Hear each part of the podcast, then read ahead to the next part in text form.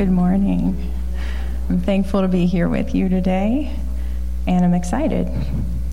So, as they said, we're starting a new series on the Lord's Prayer, and we already read it once, but we are going to go ahead and read it again. If you could stand in honor of the word of the Lord, I will read it. Matthew 6, 9 through 13. This is how you should pray Our Father in heaven, hallowed be your name. Your kingdom come, your will be done on earth as it is in heaven. Give us today our daily bread. Forgive us our debts, as we also have forgiven our debtors. And lead us not into temptation, but deliver us from the evil one. You may sit. Thanks. So, just a little bit of a background. Um, this passage, this Lord's Prayer, was actually included in Matthew as part of the Sermon on the Mount.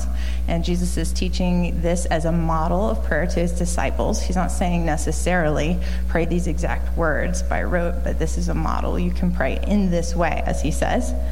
And the other thing that we're focusing, the, the primary thing we're focusing on today from this prayer is Our Father. And then if you keep coming in the following weeks, we'll focus on the other portions of the prayer.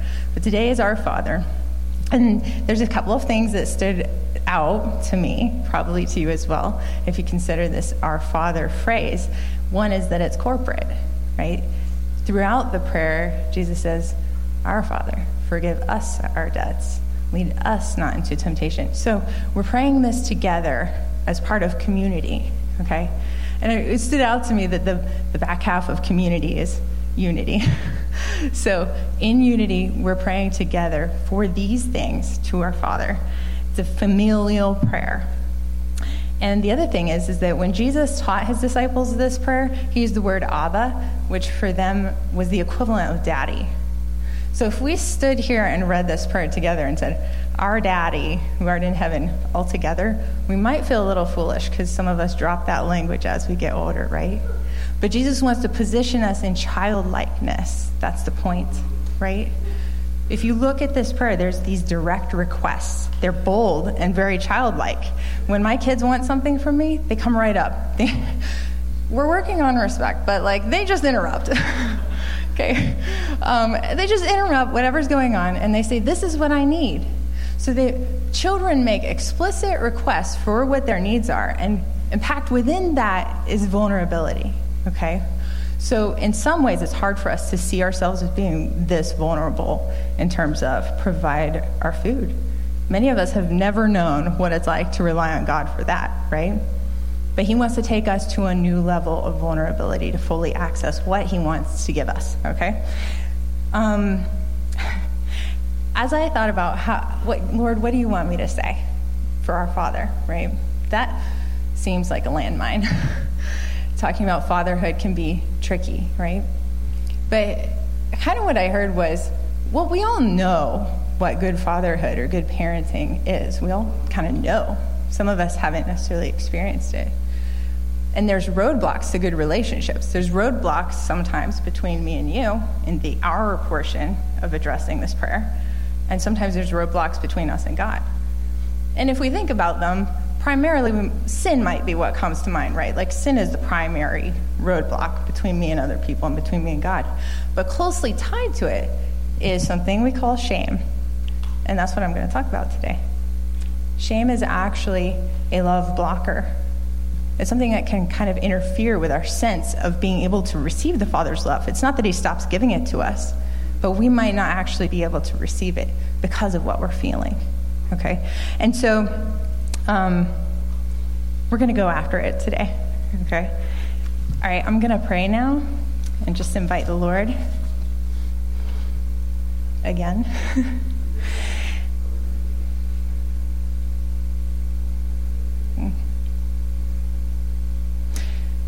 Our Father, we thank you for your love. We thank you that it is always there, whether we sense it or not. And Lord, um, as somebody shared their story of you healing their shame, I'm going to share that picture now. That um, it was like a body of fresh water. And you know, when you walk in fresh water, it stirs up this sediment, this dust that's on the bottom of the floor. So, God, would your footsteps be the love that stirs up this sediment so that you can gather this sediment of shame that may be in our lives and help us walk more fully into the healing and restoration you have for us, into your calling on our lives, and more fully into your love. Lord, I just pray that you would give grace for the hurt places in this room. Meet us today in Jesus' name. Amen. Okay. So, shame. We all have it, but we don't always necessarily know what it is, or not, can't necessarily identify it. And I once saw something that really kind of made a clear depiction in my mind of what shame kind of does in our lives, okay? I was at a gathering and I was watching some children play Duck, Duck, Goose. Okay, I remember this. It's a fun childhood game. Um, the ducker is going around, duck, duck, duck, duck. And eventually they say goose. The ducker starts running, and the goose jumps up and starts chasing the ducker. And, and the goose catches the ducker. And when they get caught, they have to go to the middle of the circle where the other kids are gathered, sit in the middle, so they're out of the game. And the other kids are chanting, shame, shame, shame. okay? It seems harmless, but this is what shame does in our lives. It will separate you from other people. It will make you feel like you're out of the game and you're not a part of what's going on around you. And it will also just take you out. Okay, so you're no longer participating if, if we were going to get an actual definition, um, there's a slide for this. Psychology Today defines shame this way Shame is a key emotion in human experience, shaping perception of oneself and others, serving as a cornerstone for sense of self and attachment with others, central to core aspects of basic behavior and decision making. Okay, I like this definition because it's unbiased when, when we talk about shame, we often think, okay, it's automatically negative. But shame can actually be a forerunner to cluing us in that something's wrong, okay? Um, it's an emotion, okay? And God gave us emotions. So this, this actually does have a purpose. It's not always negative or wielded against us. It can be helpful to us. But do you see in this definition how shame can break down the you and me of the approach to our Father? It's a key emotion that serves as a cornerstone for our sense of self, who we are, me, and my attachment with others, the you. So when we're in the midst of feeling shame, it kind of breaks down this relationship. Okay. There's another description that I really like from this book called The Soul of Shame that somebody in this body turned me on to. It's excellent. It, that book says pretty much everything I wish I could say today and cannot and will not adequately address. But um, The Soul of Shame, the author, Curt Thompson, describes shame this way it's an undercurrent of sensed emotion that would declare some version of, I am not enough. There is something wrong with me. I am bad or I don't matter. Do you see how these statements could block us or interfere with us being able to receive the love of one another as well as the love of the Father? This is why shame is so important to recognize in our lives and deal with as we come to the Father with our Our Father requests. He wants to give us all those things. He wants to give us the kingdom, His perfect will, forgiveness, provision, protection, deliverance. But there's a sense that our shame prevents us from being able to actually receive all those things because we don't even know how fully He loves us. Okay. So, um, one of these, it, I like how this quote says it's an undercurrent of sensed emotion because oftentimes I think we feel it and we have no idea we're feeling it. So this part is really important. There's this aspect of, you know, if it runs amok in our life and we don't even really know that we're being dominated by shame, it can play a big role in how we behave and the choices that we make and the way that we choose to engage other people, choose to engage the Lord, or choose to isolate. Um, so, in sensing that it's negative, we'd really like to just be like, okay, I'm cutting that off. This chain is coming off, right? But it's in emotion. So it's something we are going to experience throughout our lives. It's not like, ugh, this is bad. I feel terrible. I want to be rid of this. Um, in the book Soul of Shame, he says, We would like to have shame excised surgically from our brains, but instead, we find ourselves having to grow in our confidence in combating it. We do not execute shame quickly via some behavioral guillotine, but rather we starve it over time, not by avoiding it, but by attuning to it. And I can tell you, avoiding it is not helpful. Okay, so today we're going to look at some common responses to shame. Hiding is a hallmark of shame from the beginning. And the reasons are many why we might hide from our shame or even hide from other people because we're feeling shame. They're so diverse. It could be our own sin that's promoting us to feel like I'm not good enough. If people knew this about me, I'd be rejected, right? It could be that. Or it could be um, somebody has sinned against us and left us with this feeling that I'm not loved, I'm not valued, I'm not good, I'm not good enough. But it can also be a miscommunication. We can feel those things when nothing bad has happened. We can come under this feeling for a reason that we can't quite even identify sometimes, okay? So that's why attuning to it is important. Um, and hiding from it is not helpful. Now, I, I, one thing I want to say here is that there is a distinction between hiding from shame and shame having a covering. See, when we hide from our shame that's from our sin, that is not productive. If somebody else has sinned against us and produced a wound in us, we all know that wounds oftentimes require a covering for healing. So there is a covering response to some shame that is actually very necessary to its healing. The Holy Spirit will tell us the difference whether we're hiding or we're giving something the dignity of covering that it requires for healing. Are you with me? Okay. All right, so if we go to Genesis, from the beginning, hiding is a hallmark of shame, and we know that God made the whole earth. He made it, and He said, This is good. And then He made Adam and Eve, and He said, This is very good. Adam is very good. Eve is very good. They're very good. And then he gave them a command you have all this freedom, just do not eat from the tree of the fruit of good and evil. So they lived that way for a while. They're naked in this garden. And Genesis chapter 2, verse 25 makes a point of saying both the man and his wife were naked, yet felt no shame. Okay, so it's being clear right here that there is this um, connection between shame and exposure that they haven't experienced yet because it's all good. But in Genesis chapter 3, verses 6, 6, through 7, it says, When the woman saw that the fruit of the tree was good for food and pleasing to the eye, and also desirable for gaining wisdom, she took some and ate it. She also gave some to her husband who was with her, and he ate it. Then the eyes of both of them were opened, and they realized they were naked.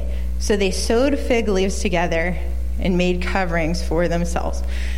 Okay, so we see in this moment Obviously, sin has now entered the world and it is wreaking some havoc. They're also experiencing this feeling of shame because now they recognize, oh, we're naked. And they sew these fig leaves together to hide, right? Are they hiding from the animals? That apparently nothing has changed. Their eyes were open. They're hiding from each other. Uh, now they're saying, "Oh, you can't see this piece of me. You can't see this part of me anymore. I'm ashamed." And that is what shame does for us in our lives. We'll basically say, mm, they can't see this part of my life. If they did, I'd be rejected, or the sense of shame that I would feel would be overwhelming. Okay? Um, and this is how shame works to like disintegrate our relationships, kind of come between each of us. Okay? And then we see that it further advances as they continue to hide in bigger ways. In Genesis chapter 3, 8 through 10, then the man and his wife heard the sound of the Lord God as he was walking in the garden in the cool of the day, and they hid from the Lord God among the trees of the garden. But the Lord God called to the man, Where are you? He answered, I heard you in the garden, and I was afraid because I was naked, so I hid. Okay. So, how is this hiding driven by shame? I think oftentimes we can conflate sin and shame. And it's like, oh, yeah, naturally he's hiding from God because he broke the rule he disobeyed. But it says um, that I was afraid because I was naked. He doesn't say I was afraid because I disobeyed. He said I was afraid because I was naked. And if we remember, the Bible says that perfect love casts out fear. To this point, he has known nothing but the Father's perfect love. But now something has come between him and the Father, and he's afraid. And he links his fear to his nakedness, which was previously linked to shame. So shame and fear walk together closely, and they're interrupting this relationship between him and God. And this is what hiding will do. Eventually, Adam and Eve have to come out of hiding, right? Eventually, they come out of hiding. They take these steps. We talk about God comes running after us, His love pursues us. It does. But we have a role to play too. I don't believe that God just like pulled them out from behind the trees. Come on out here. I'm going to give you a better covering, right? They had to surrender to this process and come out. And he said, What you've sown in shame isn't good enough. I will give you a better covering. Okay? Okay. Um, okay, so I'm praying that the Lord will just highlight the areas of our lives where we could be hiding. Sometimes we hide and we don't even know it. I'm just praying that He surfaces those places where it's like, hey, you're hiding and this isn't going to help you. It's not healthy and you're not receiving my love while you're hiding. Um, but sometimes hiding from shame, and shame working that way is really insidious and sneaky. I had this experience recently where I realized that I was hiding and I couldn't really even identify why. There was actually, I don't believe, any sin surrounding this, okay? But here's what it was I'm cleaning out my basement and I have all these books that I'm going to donate. 90% of them were respectable. I promise. I got them from Bible school and pastors' conferences. Two of them had me feeling a certain way. One was a political, like written by a political author that I no longer follow, kind of a fringy person. And the other one was juvenile fiction, fiction written by the author of the Twilight series, if any of you know. Which, by the way, I enjoyed in my early 20s. But I was feeling like, ooh, I'm a little embarrassed about these two. I have friends over at Equip Books, they all go to my church. I don't know if I want to drop those two off over there. I might take these ones to Goodwill, right? oh, I'll bet you sent them to Goodwill too. anyway, um, so that is the insidiousness of this hiding. If I had given into that and taken those books to Goodwill, I would have reinforced this feeling that there was something wrong here when there really wasn't. Okay? And that's why, if we're attuned to it, we'll catch these moments where we're saying, You can't see this part of me. I can't be known that way. And that's what breaks down between us. Okay? All right. Moving on to our next. This one I'm calling the residue of shame. I think this is a hallmark of shame within religious communities. This is the place where you know that you're forgiven because you believe the Bible is true, but you haven't necessarily appropriated that forgiveness and you have a residue of shame in your life.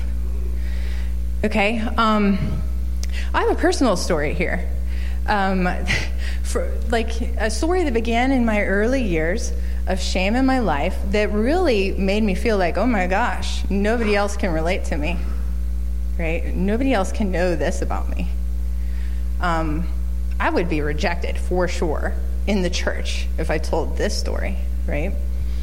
And um, this is an example of how um, this is a process, okay? So you're here today hearing about shame, but this is an ongoing process in all of our lives for restoration, right? So years ago, the sin that was tied to my shame was broken off and I was delivered from that. But for a long time, I just kept it to myself. This was a part of me that nobody else saw, right? Part of my story that nobody else saw, because I was a new person. Um, and one day, I was reading the Bible, and I read this verse that made me feel like I was still under condemnation of my past, right? It was like, wait a minute, God, I thought I was forgiven, but this says if you go on sinning after you know Jesus, there's no longer a sacrifice for you. I was like, what does that mean? This doesn't jive with what I've been taught. And I'm feeling really condemned for a past that is no longer part of my life, right? And this is where God's love comes in, okay? Because even shame, even though shame is a love blocker, nothing can stop God's love. He will come to you. He will meet you in those places. And I was so so conflicted about this verse. And by the way, notice that it's a verse that the enemy is like, "Ooh, you're to get it." Right? You're especially bad. Okay? He can use anything if we let him. Well, the morning after I had read this verse, I'm still stewing about it, and my kids were watching a show on a, D, on a DVD. And at that time, it was a long time ago, um, kids would, we, we'd have to have our TV on channel 3, and that's how the DVD would play. Suddenly, there's this uproar, and they're like, hey, um, the TV is not working, the DVD stopped. I come into the room, it's not on channel 3 anymore, and I'm watching a Beth Moore Bible study and she's breaking down this verse that had me all torn up and explaining what it really meant in its original context. And in that moment, I was like, I never encountered the love of the Father like that. Right? His love is so great. He does not want you to live in shame. Okay? And eventually, over time, I said, God, okay, this story is surrendered to you. I'll share it with some people who get it. right? I think there's people in the church who might kind of get this type of sin, um, and I'll share it with those people. But I'll tell you what, this residue of shame kind of remained until the day where he called me to vulnerably share this story and all the details to people who I didn't think get it. Tidy Christians, you know? At least I thought they were tidy Christians. Okay? And that's when it broke. All right, so this surrender piece is huge. Okay, residue of shame. Moving on, we see this in the Bible, I think, in Matthew chapter 20, no, not Matthew chapter 26, but I think it's John chapter 21. Um, we're talking about Peter. When Jesus was going to die, he's on trial, and Peter is there, and he says, Lord, I'll never deny you prior to this moment. Jesus says, Oh, yes, you will. You'll hear a rooster crow three times when you deny me. Well, Jesus is on trial and Peter's outside, and people are saying, Aren't you one of those guys that follows Jesus? He's like, No, no, no, no, no. Three times he denies Jesus. And when the rooster crows, he remembers the prophecy and that he has fulfilled it. And Matthew 26, 75 says, And he went outside and wept bitterly. And this is why I think Peter's in this place of having been forgiven, but not yet fully restored. He has this residue of shame because He's wept bitterly. He's showing signs of repentance. He goes back to his people, it looks like the disciples, and gathers once again with them. So he's not necessarily hiding, right? So it seems like he's received forgiveness, but there's more work to be done. And one day, I think it's John chapter 21, but I forgot to write it down. One day he says to the disciples, Jesus has appeared to them a couple of times, but they're kind of still like, what's going on? We don't really know. We received the Holy Spirit, but Jesus is in and out of our lives at this point. So Jesus has appeared a couple of times, and um, Peter just says, hey, I'm going fishing. And like six other disciples are like, hey, we're with you, man. And so they all go fishing overnight. They come back to the shore, and Jesus is at the shore in the morning, and he's making them breakfast. And John 21 says this When they had finished eating, Jesus said to Simon Peter, Simon, son of God, do you truly love me more than these? Yes, Lord, he said. You know that I love you. Jesus said, Feed my lambs. Again, Jesus said, Simon, son of John, do you truly love me? He answered, Yes, Lord. You know that I love you. Jesus said, Take care of my sheep. The third time he said to him, Simon, son of John, do you love me? Peter was hurt because Jesus asked him the third time, Do you love me? He said, Lord, you know all things. You know that I love you. Okay. Jesus is restoring Peter in this moment, and we can see it in multiple ways. One, he's affording Peter the opportunity to publicly proclaim his love for him the same number of times that he had publicly proclaimed that he didn't even know him. Okay? And then he is also simultaneously receiving the love of the Father. Because the Bible says, I think it's John, 1 John 14 9, something. We love him because he first loved us. So, encapsulated in this, yes, Lord, I love you statement, is this truth that he loved me first. Every time we say, I love you, Lord, to him, inside that statement, wrapped up inside, is the knowledge that he loved us first. So even as Peter's proclaiming this, he's receiving this love, and Jesus is restoring him. And the other aspect to his restoration is that Jesus is saying, I see your love, I receive your love, I'm giving you an entrustment. Go feed my sheep, go back to the work I already gave you. So he's being restored in that way too. And this part's important because it happens in front of his friends. You know, can you imagine if you were one of the 12, you'd been following Jesus doing this hard work for a long time, and then one of you just really stabs you all in the back in a way, in a, you know? Can you see how this would ha- could have worked between them to be like, he's not so much a disciple like we are. Like he's all gung ho, but does he really have it where it counts, right? And at this moment, Jesus is doing this restoration in front of them, in their presence, and it's affording Peter this moment of vulnerable exposure where he says, This hurts. Because you asked me the third time. Now we all know what we're talking about, right? This hurts, but I'll go there with you. And this restores him with Jesus, with the Father, and with his fellow workers. It's the me and the you in the Our Father, okay? Okay. Um, maybe you can relate to this, like this idea that I know I'm forgiven, but I don't necessarily feel it. You know, like there could be this residue of shame, like there's some more work the Lord needs to do in me, I think, because I don't feel restored. Maybe you're in this place. God wants to meet you there. I think there's a really interesting point to notice here. When we experience the residue of shame, now listen, I'm playing a little bit like people who want to be very particular about how you teach the Bible might argue with me on this, and I'm just going to say that. But I feel like I feel like going back out and fishing was kind of this residue of shame at work in Peter. Like this, he's like, I'm going fishing. What's he doing? He's going back to what's comfortable. He's going back to what's familiar. He's going back to a place where he feels like, I'm good enough. Right? I think we often have this temptation to seek comfort in places where we're feeling a little ashamed. And God wants us to be comforted, by the way. He just experienced way more comfort when he got to the shore with Jesus than he did when he was out there fishing. Okay. Lastly, shame will tempt you to deny your true identity and your calling. This is the you're out of the game thing. This is the duck, duck, goose, shame, shame, shame, you're out of the game. Okay? Shame tells us that we're not worthy, we're not good enough. We've been too bad, somehow we're not loved, we're not valued. We see this described really clearly in a story that was already mentioned this morning in the prodigal son. And it's very long, so I'm going to kind of paraphrase the beginning and then read the rest to you. In Luke chapter 15, um, it talks about a man who had two sons. He had an older and a younger son. The younger son comes to him and says, Hey, father, I'd like my inheritance now. It sounds like it was premature, like he's acting out of impatience. I want my inheritance now. The father gives it to him freely. He gives it to the older brother freely as well. And then it says that the younger brother went out and he squandered everything he'd received. And when his money had run out, when the inheritance from the father had run out, he didn't want to go back. He's hiding in shame, found some other country, and he ends up taking a job feeding pigs. A famine has hit the land, and now there's no food, and he really just wants to eat this pig food, the pods that the pigs are eating. But it says that nobody would give him anything.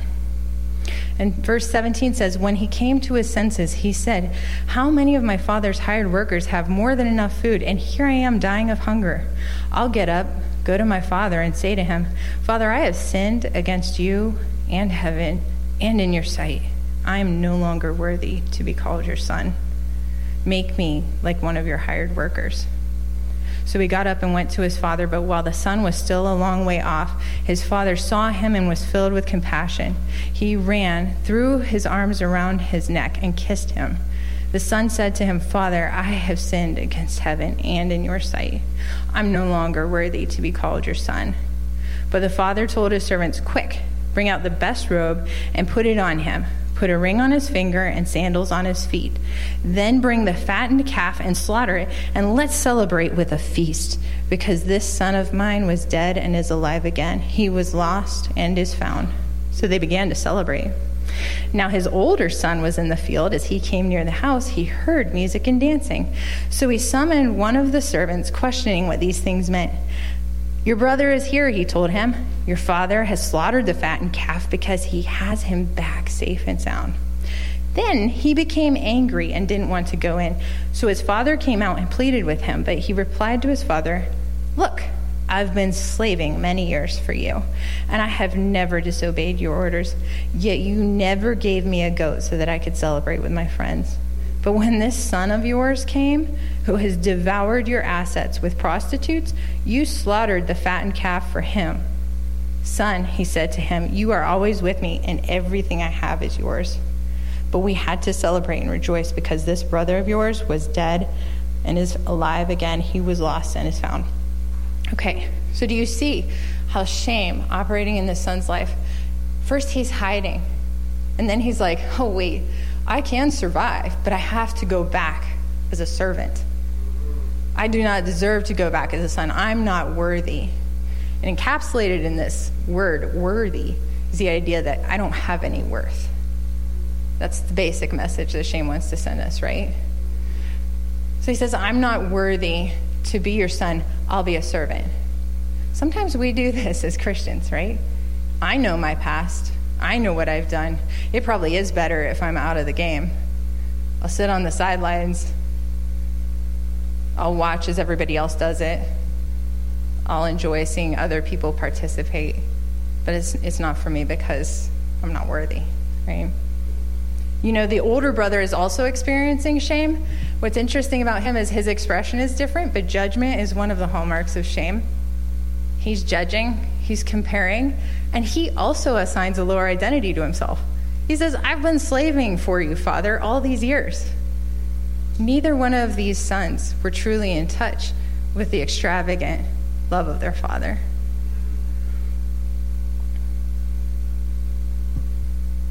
Okay. So, what do we do? Um, we've talked about attuning to it, noticing that it's there. That's a start. Um, part of the key is taking ownership and surrender and stepping forward. Adam and Eve had to step forward. This son, while the father came running, he has started down this dusty road, this walk of shame that he was walking out that we do have a part to play in this. It's individual, it's not prescriptive. I couldn't tell you, hey, you need to come up to the front and lay it all out vulnerably in front of somebody, right? God's love is really gentle and really gracious. You will know if you're listening what He wants you to do with it. Um, John, you could come up and play. But the main thing that we need to do, and we actually sang about this this morning, um, something about those who look on him will never be ashamed. They'll never be ashamed. And Hebrews 12, 1 through 2 says, Therefore, this verse was also referenced this morning.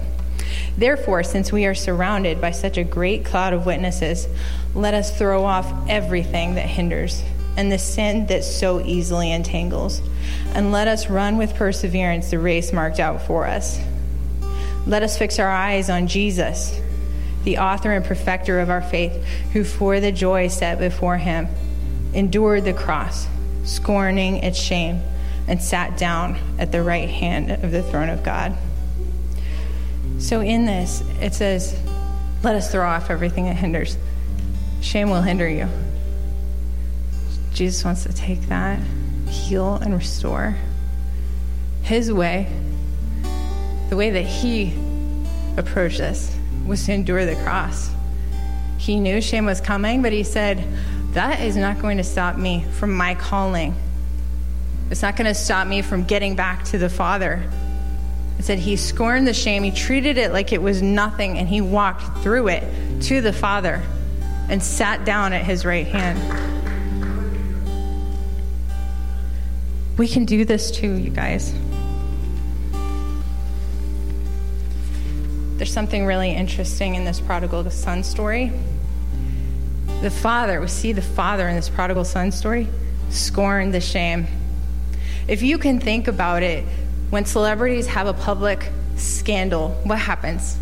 This person disappears for a while, right? We're just going to let this blow over, kind of hide this shame. But this son comes home in shame. But he's repentant, and because he came home, the father said, Oh, we're not letting this blow over. We're not hiding this kid. Everybody come celebrate. This is how extravagant his love is. He is not afraid of what you're carrying on your back when you come to him. He's not afraid of what people will think. He's calling us to be the same. I think we do this pretty well, but he's calling us to celebrate when anyone returns. It doesn't matter what they're carrying.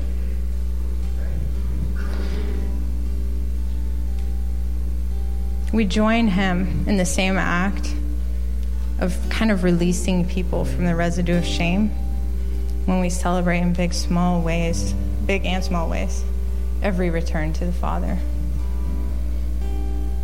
And the other thing that the Father says at the end of this passage is He says to the older son, Everything I have is yours. All this time, everything he had, not just the inheritance that he had already apportioned to them Everything he had was theirs. And when we look at this Our Father prayer, we're asking for it all, right? God, we're asking for your kingdom, your perfect will, your forgiveness, your protection, your restoration and deliverance. We want it all. And he's saying, everything I have is yours. Come and get it. So, what is the Father saying to you? Maybe He just wants you to experience His love. You know, when Adam and Eve were hiding, they forgot that God had already established something for them that was irrevocable. They are very good. When He made you, He said, This one is very good. Maybe that's what you need. Is He calling you to scorn your shame, to scorn your own shame and walk through it to Him? Treat it like it's nothing because it's not worth the price. It was for the joy set before Him that Jesus went through this. It was worth it.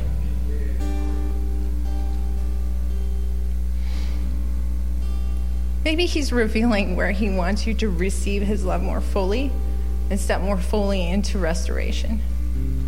Maybe there's something that has you going back and fishing instead of being a fisher of men.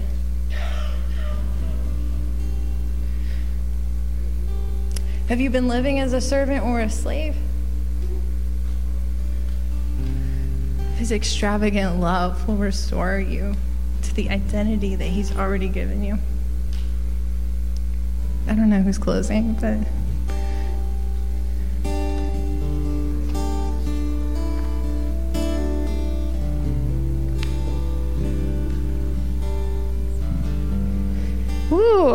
that was so good. Thanks, Bree.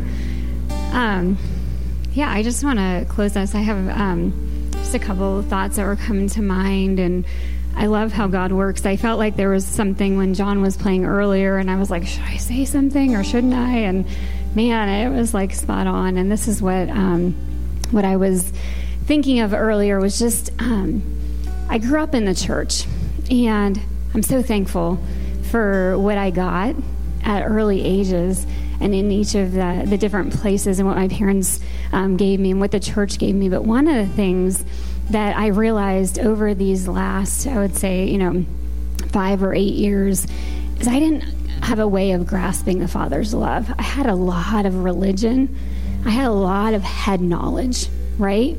Um, and this is, it was so heavy on me earlier where it's like, how many of you in this room, and like Bree said, like one of the main blockers um, that creates shame in us is that we just don't understand the love of the Father for us. We haven't come to that radical place of knowing that we are loved beyond measure.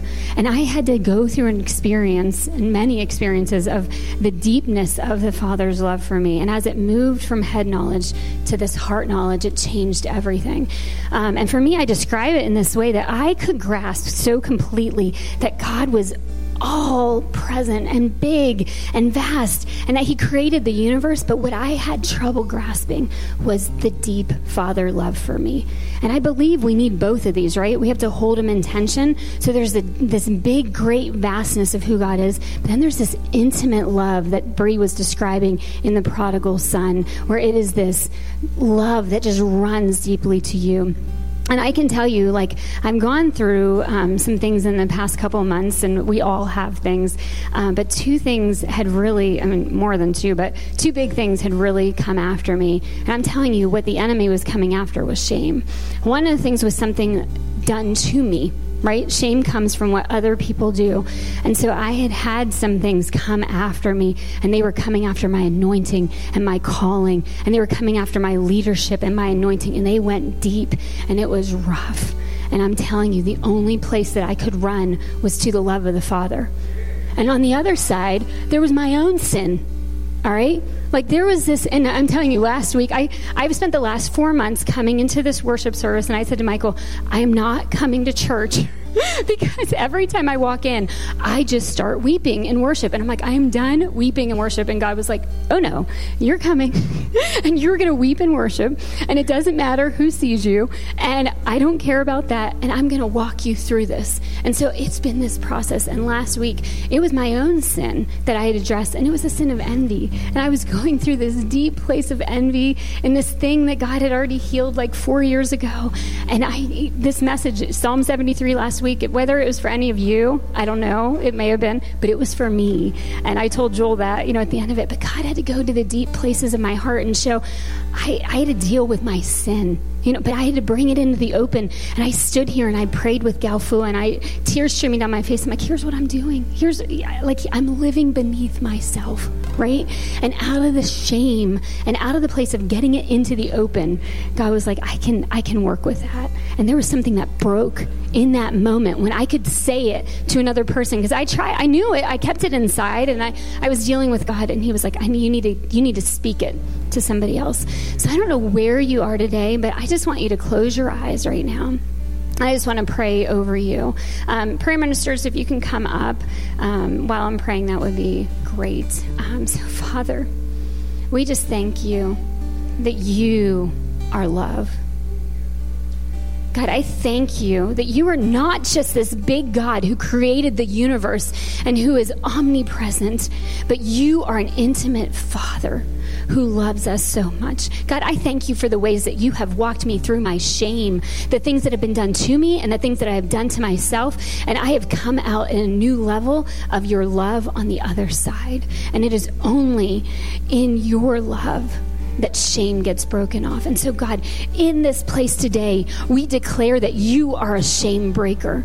We declare that you, God, are the one who can walk us through to the other side of what we're experiencing. God, if there are things that have been done to people in this room that have defined them in ways that are beneath themselves, we pray that they would have a measure of knowing who they are in you. And God, if there are places that we are living beneath ourselves because we are living in our sin and we just feel like we can't bring it into the light, I declare over each of you in this room that there is freedom of bringing it into the light. However, like Bree said, however that looks, um, there's not this formula, but sit with Jesus. God, show us how to break off the shame. And God, I thank you that you, with this prodigal son, you didn't try to hide him away. You brought him into the open and you celebrated him. And so, God, we declare that over each person in this room that as we walk through the places where we humble ourselves and we come into the vastness and the deepness and the intimacy of your love, that out of that place, God, that we come through changed and more radically loved in our knowing on the other side. Your love is never bigger because it's just as vast as can be. And so, God, I just declare that over this room that we would know your love and know your intimacy. And God, I just pray that each and every person would just experience your love right now. I just pray that each person, I just ask that you would just in your mind's eye think of the Father's love for you. Picture the Father running to you. Whatever that shame is, whether it was something done to you, whether it's something that you've done, I want you to picture the Father running to you. He picks up his robe, it's undignified, and he runs. And the tears, I imagine, are just streaming down his face as he says that you have come home into his love. And I want you to picture the second part of this that then there's a celebration just for you. It is a party because he says, You have come home to me. Picture this party that you are the center of the celebration and that he is declaring over you, You are mine. I love you so much. I am giving you a ring on your finger. I've killed the fattened calf. And here is the table that's been prepared. Family, this is the love of the Father. Let it wash over you right now. Father, wash your love over any place that we have not received a full measure of your love. In any places, there's nothing too deep. There's nothing too dirty. There's nothing that you have done that makes him love you more. The older brother thought he could earn it. There's nothing that you could do that makes him love you less. And we declare that radical love over each individual in this room. God, we just thank you for what you have done. We thank you for what you will do. We thank you that this is an ongoing process, and we thank you that you just keep showing us more of you. God, we just love you so much. And we pray this in your name. Amen.